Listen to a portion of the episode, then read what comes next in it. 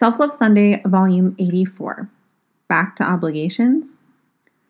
First off, I just have to say how pumped I am that the Self-Love Sunday emails and the Self-Love Sunday podcast mini-series are now in line. So that means today and every Sunday moving forward, you'll have the option to read or listen to that day's Self-Love Sunday.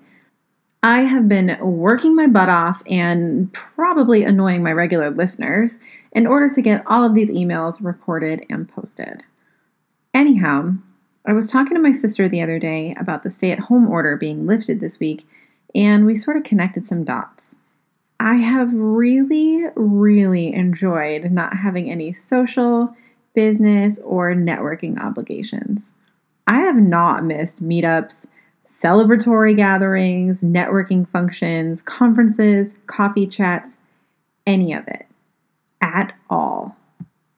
Part of me honestly feels like a monster for that. But really, in thinking about going back to normal, I am finding myself dreading these sorts of gatherings. I realize that the main reason I attend most of these things is to support the person hosting it, really. And while it can be nice to socialize at times, I really can do without it. I mean, that's what the internet is for, right? Of course, I don't have to do anything I don't want to do, but if I want to maintain certain relationships, it's likely important I attend some things here and there. I think the goal is finding the balance and maybe saying no a bit more than I had in the past. Or I can just hope we're never allowed to gather again. Kidding. A little.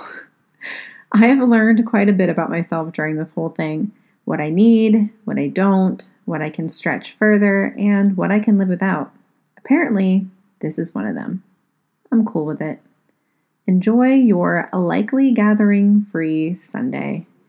Your friend, Chrystal.